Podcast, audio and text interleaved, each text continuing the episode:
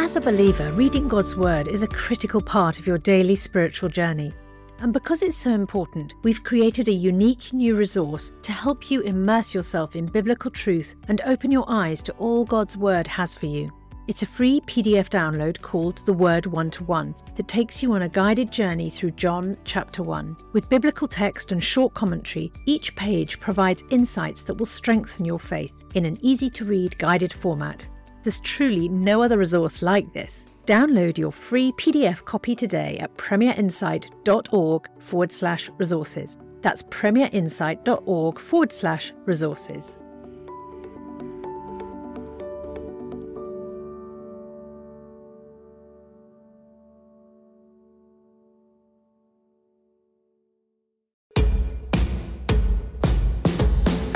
Understand, defend, and share your faith with confidence.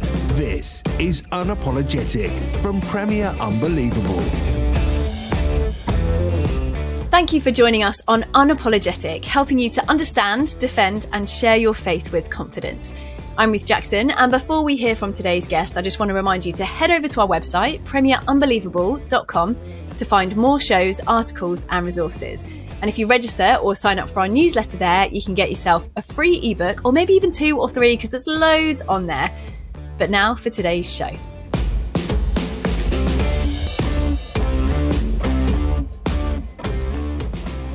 I am super excited to be joined by Alanzo Paul from the Oxford Centre for Christian Apologetics. Alanzo, I nearly said your name wrong again there. It's spelled Alanzo, but you pronounce it Alonzo, right? that's right. That's right. You did a good job. Brilliant. Well, thank you so much for joining us, Alanzo. Thanks for having me, Ruth. This is very exciting. So, Alanzo, I want to go right back to the very beginning. Did you grow up in a Christian home? Sort of what's your experience? Because you grew up in Canada, didn't you? Yeah. So both my wife and I mm-hmm. are born and raised Canadian. And did I grow up Christian? Kind of. So I grew up nominally Catholic. Okay. So we went to church on Easter and Christmas, uh, but I didn't really understand Jesus or the resurrection or the Christian hope. It was more like fire insurance than anything else. Like just in case there was a big guy in the sky, like judgment day would be a little bit easier since we put in some time. Okay. So that was, that was it growing up. Okay. And like give us a little bit of a potted history of Alanzo from let's say sort of 5 years old till maybe not the present day, but just give us like a little bit of a taster of what was your childhood, your teenage years, maybe into kind of young adulthood. What did that look like? Yeah. So childhood was great. You know, we did things that normal families in Canada would do. You know, you're going ice skating because sometimes you get up to minus 40. I don't know if wow. you know what minus 40 is like, Ruth, but I mean, that sounds even cold. Jesus, even Jesus don't want to come out of minus 40. You know what I mean? It's, it's, it's cold. Mm-hmm. And so, uh, so we did those sorts of things. And then uh, my parents, when I was 12, got divorced, and it was kind of a rough divorce. And so that's when our nominal Catholicism ceased. Mm-hmm. And that's when I began to look for, even though I didn't have this language, began looking for coping mechanisms in order to find equilibrium again. So that was the beginning of me getting into drugs and cigarettes and alcohol and partying. And then that led me down a road of becoming a full blown opiates addict uh, by the time I was in my late teens, early 20s. And so that was a beginning. There's a, it's a long story. I don't know how much detail you want I mean, me to go us, into. Give us that's... a little bit of it. Obviously, we, you know, we've not got hours. I mean, we have because it's a podcast. We can speak as, as long as we want, but potentially we're not going to keep people's attention for hours. But give us a bit of a potted history of, you know, say the divorce was kind of the the trigger point, but obviously the there was other things. I would imagine that. Yeah. Sort of so, like any young person, you find your equilibrium with your friend group, or in my case, I found it with friend group, but it was the wrong friend group. Mm-hmm. It was a friend group that was doing drugs and going out and partying and that sort of stuff. And I just got sucked into that world. So I didn't do very well in school. And, um, I just really had bad relationships with my parents and my sister and all that sort of thing. Um, I think things really began to escalate when I became the opiate addict. So this was after a night of going out and partying, a friend gave me a pill to make me feel better. And it did. I just didn't know the cost of being addicted to, to that. And so, um, I went down this life of really a dark path. And so the culmination of this dark path was um, this one night I'm going out to a reggae party night. And this is in Calgary. And I'm going out with a friend of mine. And, you know, we're doing like the regular thing that you would do out there. Um, you know, we're doing cocaine, we're doing drugs, we're drinking and all that sort of thing. And then we go back to his flat for, you know, at the end of the night, it's like 4 a.m. And, uh, what happened was this guy had a drug induced schizophrenic episode Wow. I don't know if you know what that is, but he started hearing voices as a result of the volume of drugs that we took. And so what he tried to do was murder me in my sleep. And so he took this blade and the voices said, chop off Alanzo's head. And so he proceeded to try. So he hit me once in the back of the head. I woke up as you might, uh, when, when that happens. And then he swung again, caught me in the hand. I was able to escape and found my way to a hospital. And after the police had uh, questioned me, they, um, you know, they, they obviously were allowing me to get my medical attention. And I got hit so hard in the back of the head that I bled internally in my brain for three days. Oh my God. And so I had this moment where I got to reflect deeply on where have I come from mm. and where do I need to go? And in a sense, that was a real grace from God to stop me because I was already had a number of times where I came close to ODing and this was that real wake up of I need to rethink what I'm doing with my life. And then it was shortly after then that I got invited to church. Wow. And you know, I was invited by my sister and uh, she says to me, you know, um, Alanzo, you should come. You'll leave feeling good. And I'm like, yo, bun that. Like, there's no way I want to go to this church.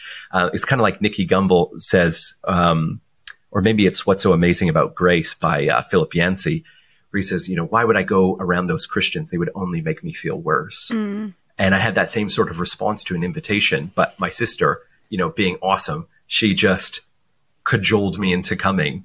And uh, that's Let's, when I heard Oh, sorry. sorry, Can we just ahead, pause that just for a second? Because I just want to rewind slightly. So, your sister had she did she sort of keep her nominal nominal Catholic faith uh, faith and that kind of grow into something bigger, or had she had a kind of later conversion after your parents' divorce yeah. and everything? So this is good. Sorry, I, I jumped over a couple of bits. That's um, okay. But the what happened was she had gotten out of a bad situation herself. It mm-hmm. wasn't the same as mine, but it was a bad one nevertheless.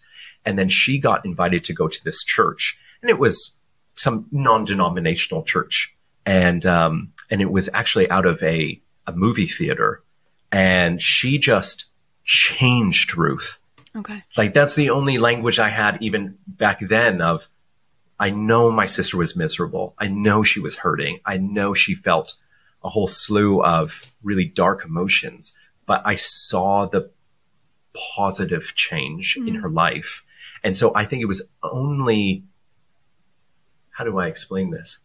The, the joy that she was radiating was so alluring that even the smallest possibility of me getting some of that was enticing enough to actually get me in the doors, even though I was scared of being judged. Okay. And so I was like, okay, fine. And so I went. And then that's when I heard about Jesus of Nazareth.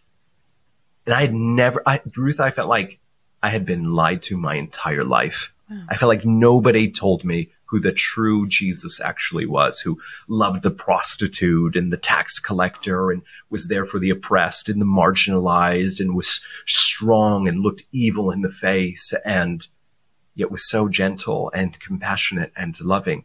And so it was a result of that exposition of the gospels that, um, that I gave my life to Jesus. I just like cried every Sunday for wow. like three months that I got invited. I would go and it was just like, he was talking straight to me and I couldn't hold back the tears. And, uh, I would look really rough around the edges. So it must have been a sight to see this like really rough dude just like weeping in the corner of this church. But that's like, the Holy Spirit was doing something deep. Was it a kind of culmination of, of all of those different services and, and various things that was going on for you? Or was there a kind of definitive point where it was like, before I wasn't a Christian, now I am? Or was it kind of a gradual journey? Yeah, so it was an accretion of those experiences, having some conversations. But my entry into the Christian worldview wasn't an intellectual one, Ruth. Mm-hmm. I felt that I had a deep existential need. And what I seen in Jesus Christ was that hope that I could latch onto. It was that savior that I could embrace. So when you had stories like the woman caught in adultery, let's say in John chapter eight, and he says, neither do I, uh, neither do I condemn you. Go and sin no more. I seen a real possibility that the source of love in the universe could possibly love me, even though I had made a mess of my life. And there was one biblical character after the, the next that also was emblematic mm-hmm. of this radical, relentless love from Jesus.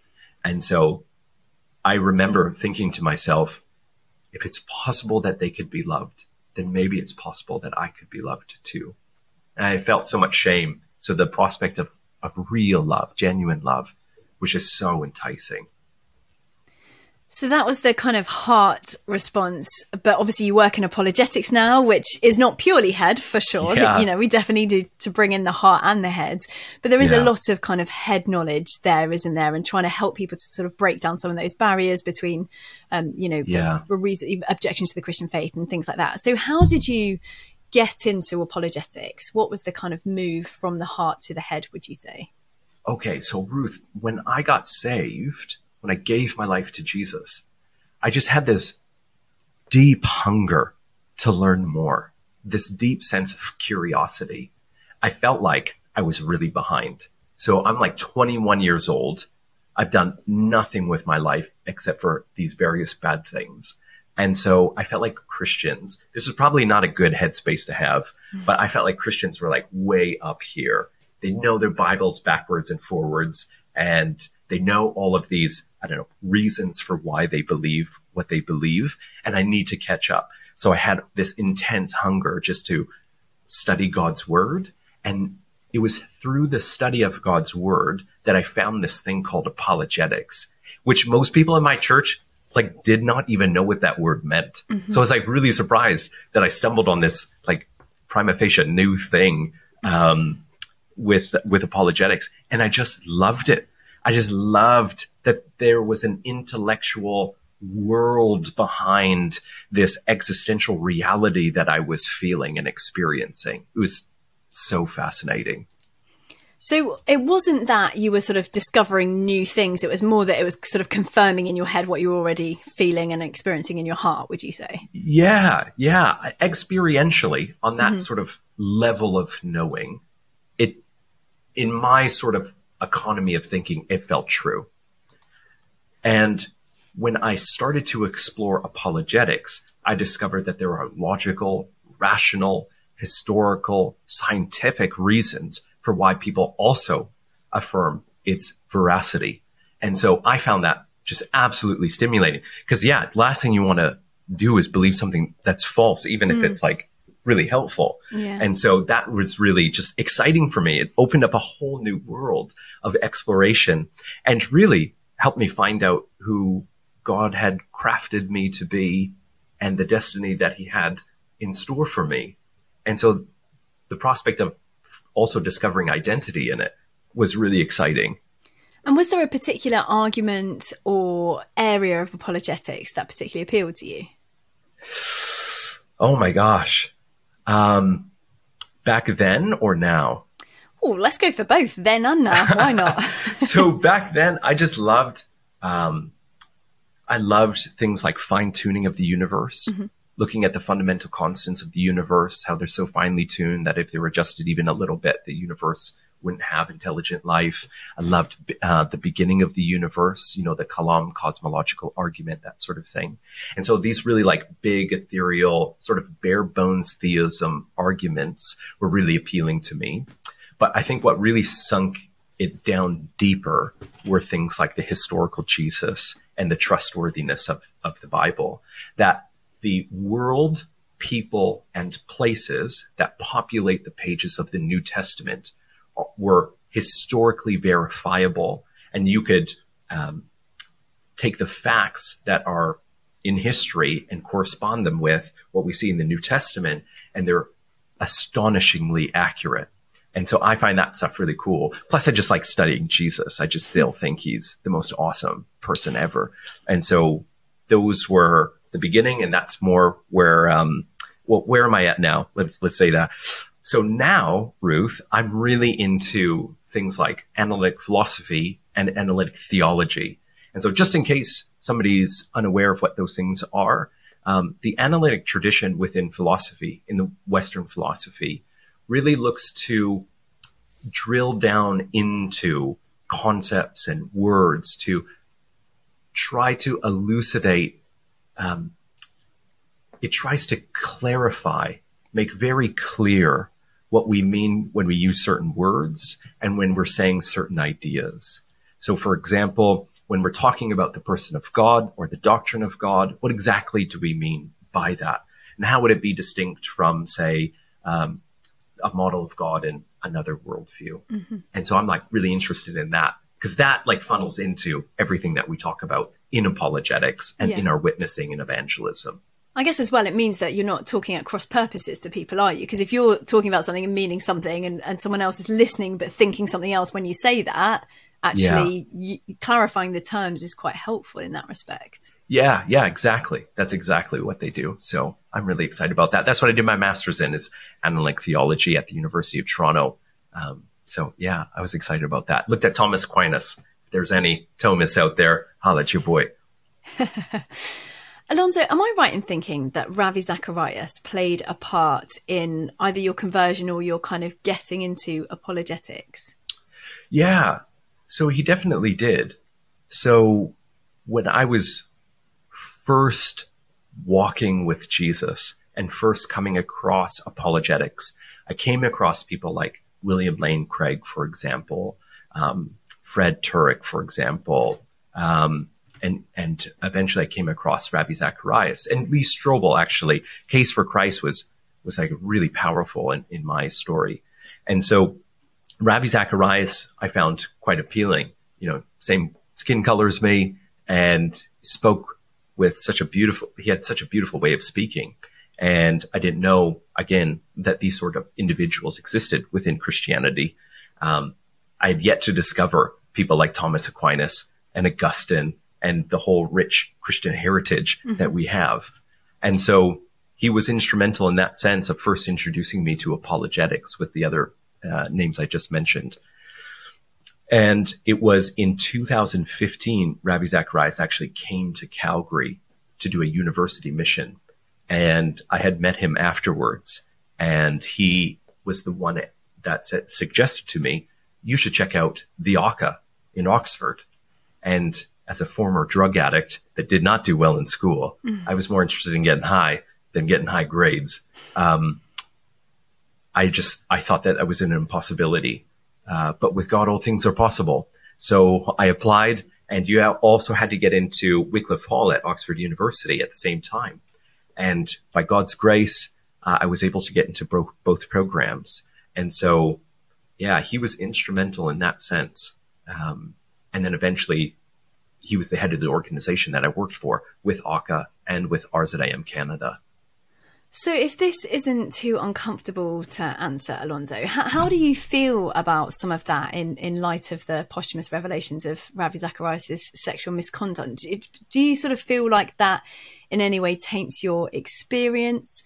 Um, you know, does it does it kind of yeah? I, I mean, how do you feel in light of all of that? Because that must have been painful, not just from a kind of professional perspective, but from a personal perspective, because he had such an impact in, in a personal sense as well. Yeah, yeah, it was heartbreaking. Um, it was the hardest time of ministry that my wife and I and my colleagues have ever been through. Um, when we would walk down the hallway and Ravi was in the building, he would say, "Hey, Alanzo, how's your wife, Khadija?" You know, he um, you would even ask us like personal questions like my wife she runs a little e-commerce business men's grooming thing. And you'd say you know like how's the business? and stuff like that. And so all of my interactions with him were very positive.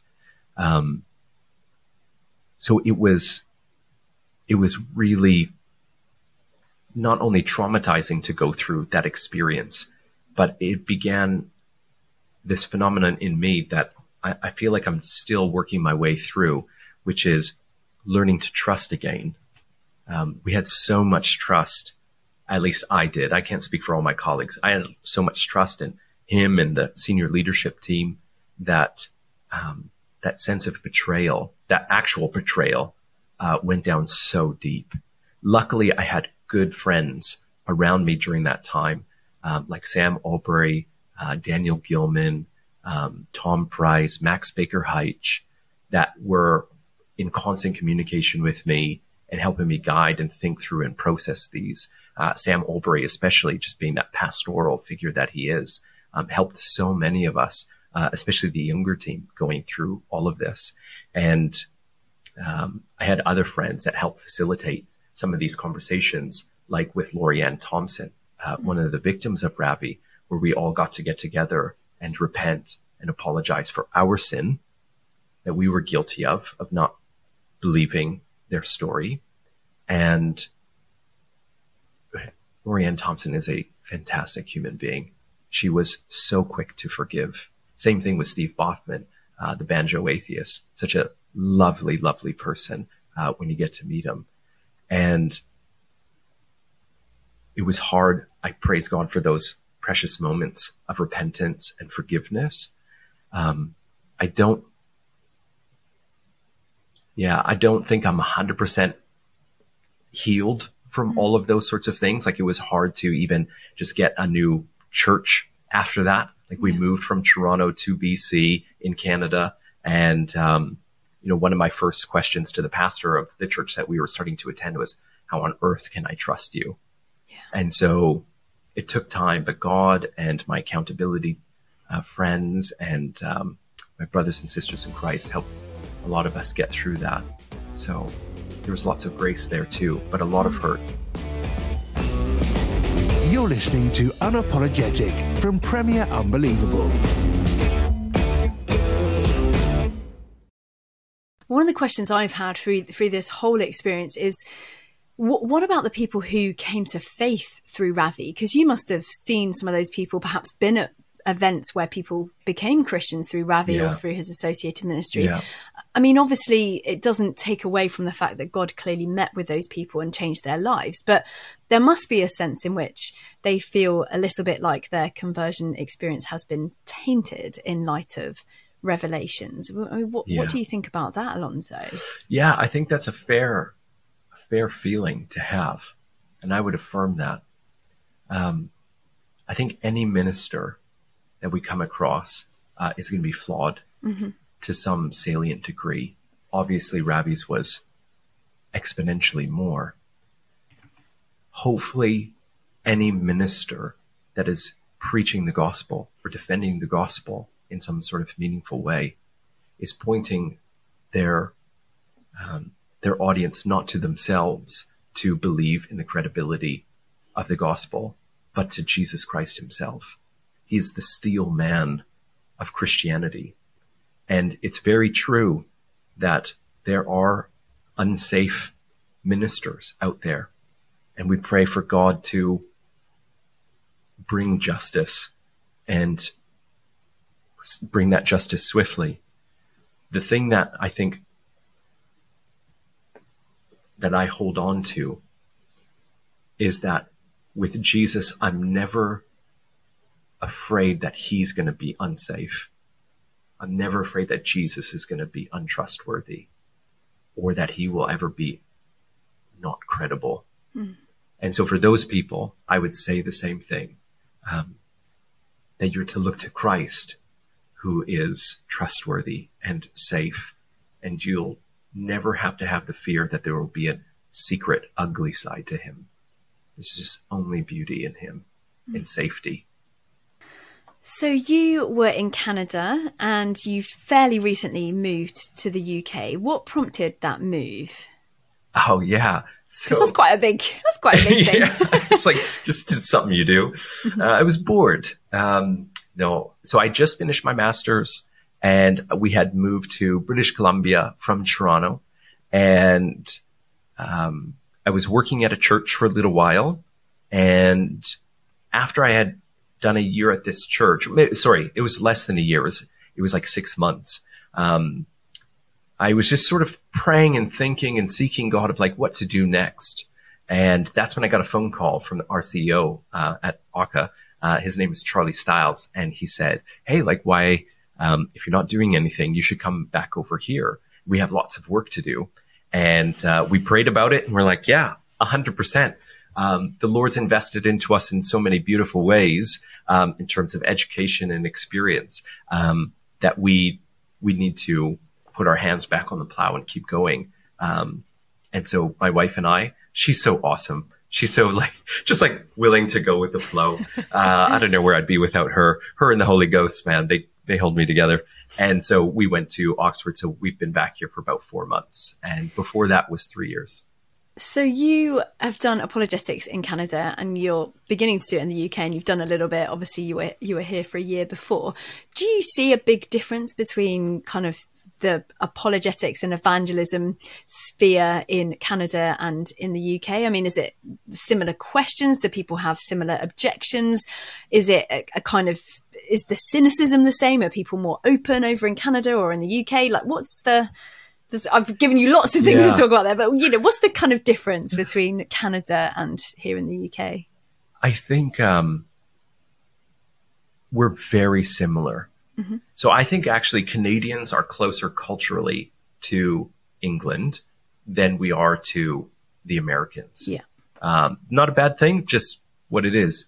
And some of the questions are different for sure that will be specific to one particular geographic location mm-hmm. versus mm-hmm. the other. So, for example, in Canada, there will be questions of the Catholic Church and the Indigenous folks mm-hmm. um, because they were treated horrifically um, in some of the residential schools, um, in some of these con- forced conversions, forced baptisms, absolutely horrific. Um, whereas in England, you know, I don't get too many of those questions. Um, so there are some some differences, but you know, at the end of the day, I think like the big questions, the real burning questions, are are virtually universal.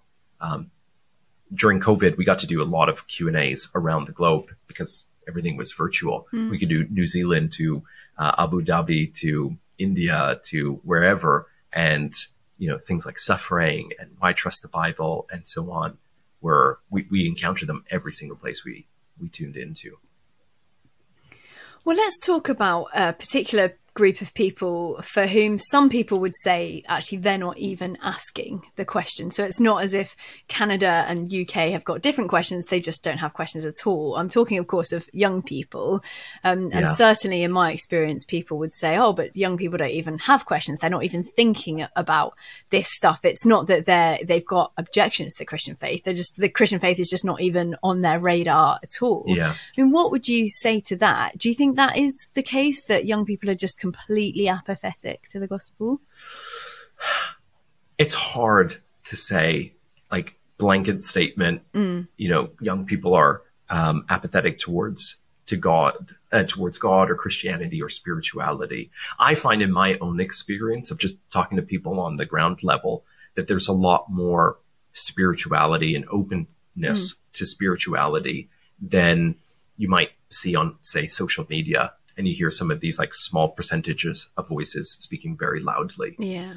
Um, they are wrestling. Young people are wrestling, sure, with some apathy, you know. And there's this great book out there. Just came out. Um, I think it was just a couple of months ago, and it's called. I have it written down here. Let's see if I if I can get to it. Um, it's uh, overcoming apathy uh, gospel hope for those who struggle to care by Uche Anizor. And he's an associate professor of theology at school uh, Talbot School of Theology. Okay. And he's really great. So he he defines spiritual apathy as more than just like this temporary feeling, but this prolonged state of stuckness mm. that everyone so everyone goes through st- um, periods of feeling apathetic towards you know God or their their spirituality. But he's saying like there's there are people that are, are there for a very, very long time. And that's concerning. And he gives some solutions to that. So I see some of that when I'm out there. What I see also more often than apathy is existential crisis mm. or existential wrestling, Ruth. So, for example, can I share a little story? So, I'm sitting on the bus on my way home from the gym, and I hear, and I'm sitting at the back of the bus, and there are these two 16 year old girls. And I'm like, you know, I'm, I'm in, I do youth ministry. I should kind of like pretend that I'm reading and just like listen, see what like the average conversation, like hopefully it's okay. Like Jesus forgive me if that's a sin, but I'm like in the field researching here, right? Because I want to be, I want to be an effective apologist evangelist. I, I need to know what's going on at the uh, grassroots level. Okay, cool. So they're talking and in 20 minutes, the totality of their conversation is the following. Substance abuse, sex, being romantically followed by boys, pregnancy scare, crippling anxiety and depression, failed suicide attempt, telling off their parents, and making money. Hmm. I found that to be one of the most accurate places, accurate sort of summations of the things that are on the minds of young people. And the data corresponds with it. So if you look at the 2022 Jesus survey, the very top questions are going to be these existential questions, not your classical apologetic questions. Things like, what happens after you die? Will everything be okay? Um, is there a purpose to my life? All of these sorts of things are at the very top of these surveys of like what's on the minds of young people. And so I find there's a lot of discussion, lots of questions being asked. And I find that there there's a ton of questions that are being asked by young people. Yeah. They're just perhaps articulated in a different way than they have been traditionally.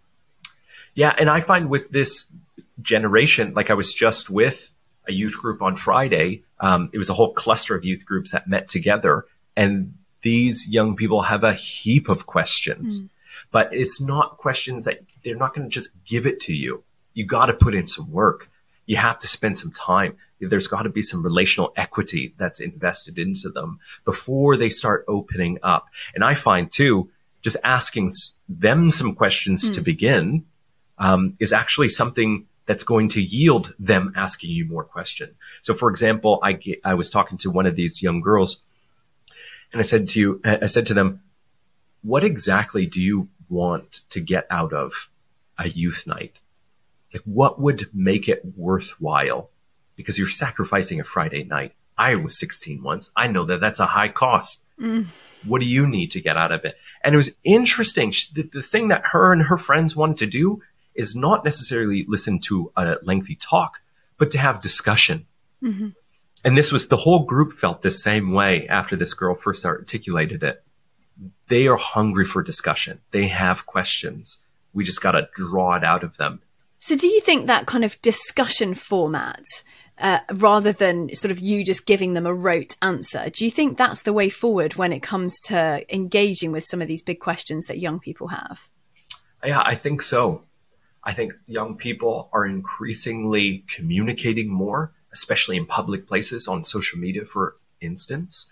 And in school and amongst their friends, they just love to talk. And with so many verbal processors and all of these things that contribute to that, I think we at least need to try to give more space to having some of these discussions. Um, if one format isn't working, um, I'm of the disposition that let's try something different mm. um, because it is really desperate, the cause. Um, like we really, really need to get young people talking and thinking and getting them closer to a relationship with Jesus. So if I'm trying one thing and trying it over and over again and expecting different results, um, I'm just not sure if that's an efficacious strategy. Yeah. Uh, maybe it works in some contexts. And here's the thing about youth ministry too, Ruth, as you probably know, like there's not like one cookie cutter solution mm-hmm. to all of these sorts of things. You got to spend time with your young people and see what they're like and see what do they like and not like and would they be open to this sort of thing? Or maybe they're really responsive to talks and maybe you just keep doing that. Um, But if it's not working, I would suggest humbly, with all due respect, try switching it up a little bit to mm. more group discussion. So I think you're absolutely right that um, you know when it comes to young people who do have these questions, and perhaps we need to sort of slightly tease those questions out of them.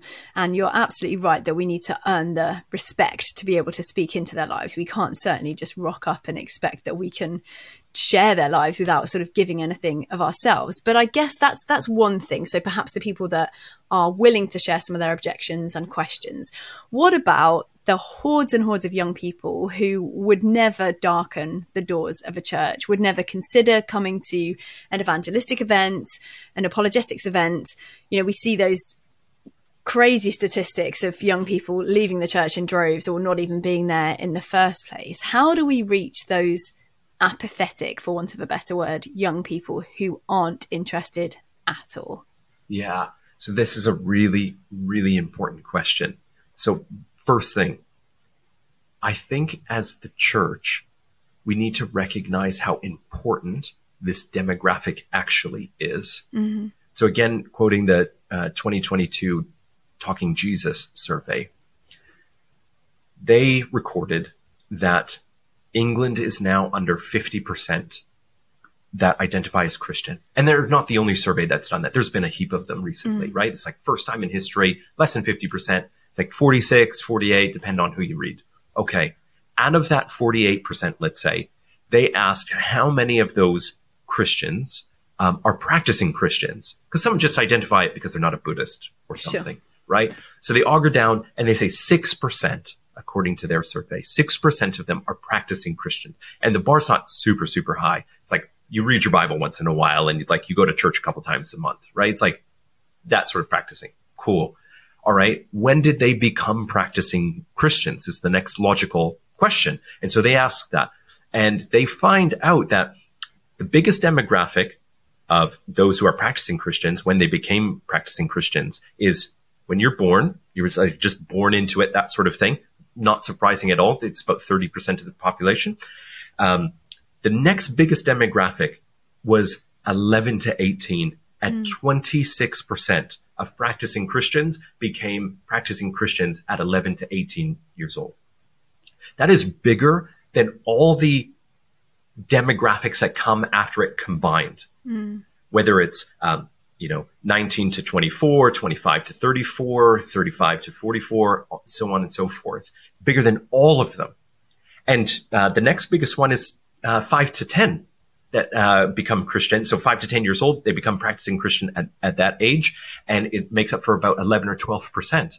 So these are huge, huge demographics that we just need to come to terms with the fact that whatever we're doing, we need to step our game up with mm-hmm. reaching young people. Yeah. Whether it's writing great apologetic books for kids or for youth, or coming up with great content that they can share amongst their non-Christian friends, 100% we need to double down. It can't be looked at as the minor leagues that you can eventually graduate to the major leagues, which is adult ministry. Okay. Mm-hmm. So how do we reach some of these kids that would not even step into a church? From my own experience, there is something so simple and powerful about a invitation. You create a relationship with this person, not only to score, and by score I mean get them into church and them fall in love with Jesus. Of course, we want that. But creating a genuine relationship with this person, taking a genuine interest in their lives and being a presence in their lives, especially during the hard time. I have friends that I still have not been able to get into church. They don't know uh, they're, they're atheists. Um, and we've gotten to walk through some dark times with them, some good mm. times with them. And we're still like working at it. So some of this takes time, but I feel like we need to invest the time into these relationships so that we can extend a meaningful, genuine invitation for them to come. And then also, you're just waiting for that right time. We all care about things. And so some of my friends that would never step into a church, maybe they really care about justice. Maybe they really care about suffering. Maybe they, they really care about some contemporary issue. And that can be a launching point into a deeper conversation um, whether it's moral argument or the existence of God, existence of Jesus, and so on. Well, let's talk about that invitation because you are working on an event that is the perfect place to invite young people to, right? Tell us about yes. Reboot, Alanzo. Oh my gosh. So, Reboot, it's going to be amazing, everybody. Um, we have Professor John Lennox tackling the existential question why am I here? And it's one of the top questions that young people are facing today and thinking about today. So we have him as our keynote. He's going to be interviewed by my colleague Claire Williams, who's also like a hero of mine. She's just this amazing intellect, academic, apologist, evangelist, and she's going to be interviewing him. And then all three of us are going to be uh, on a panel on a live Q&R, a live question and response where young people can submit their questions live to us. You can grill John Lennox live. And so we're doing this on February 3rd.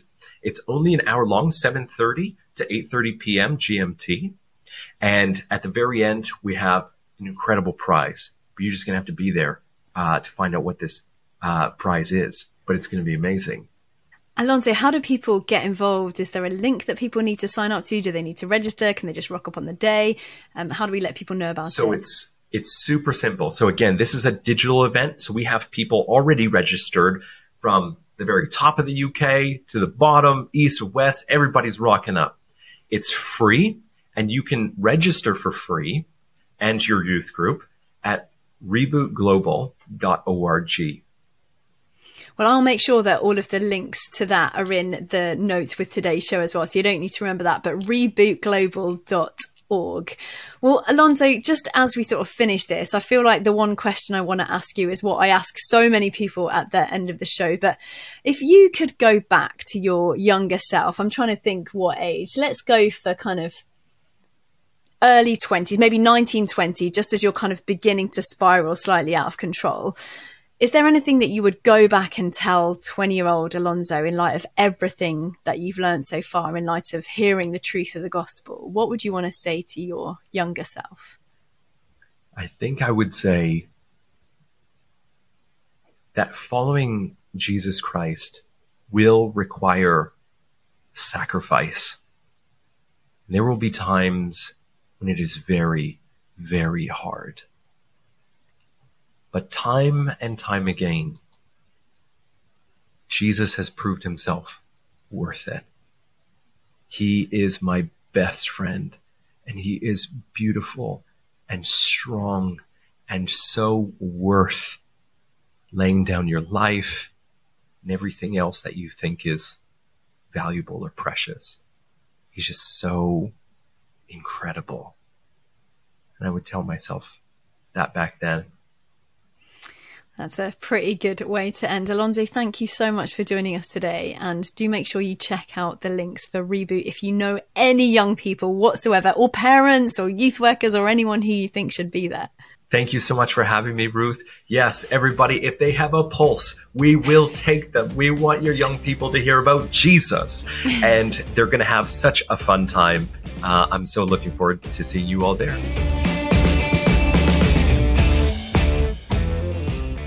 Well, thank you, Alanzo, and thank you for listening to Unapologetic with me, Ruth Jackson. As always, you can find out more about our guests through the links with today's show. Please do let us know what you think of the programme by emailing unbelievable at premier.org.uk. Even let us know if you think it's bad, because we can't improve it if we don't know that you think it's bad. It's kind of helpful if you can be specific, though, just because then we can improve the bits that you think are bad. But thank you so much for listening, and see you next week. You've been listening to Unapologetic. For more shows, resources, and our newsletter, visit premierunbelievable.com.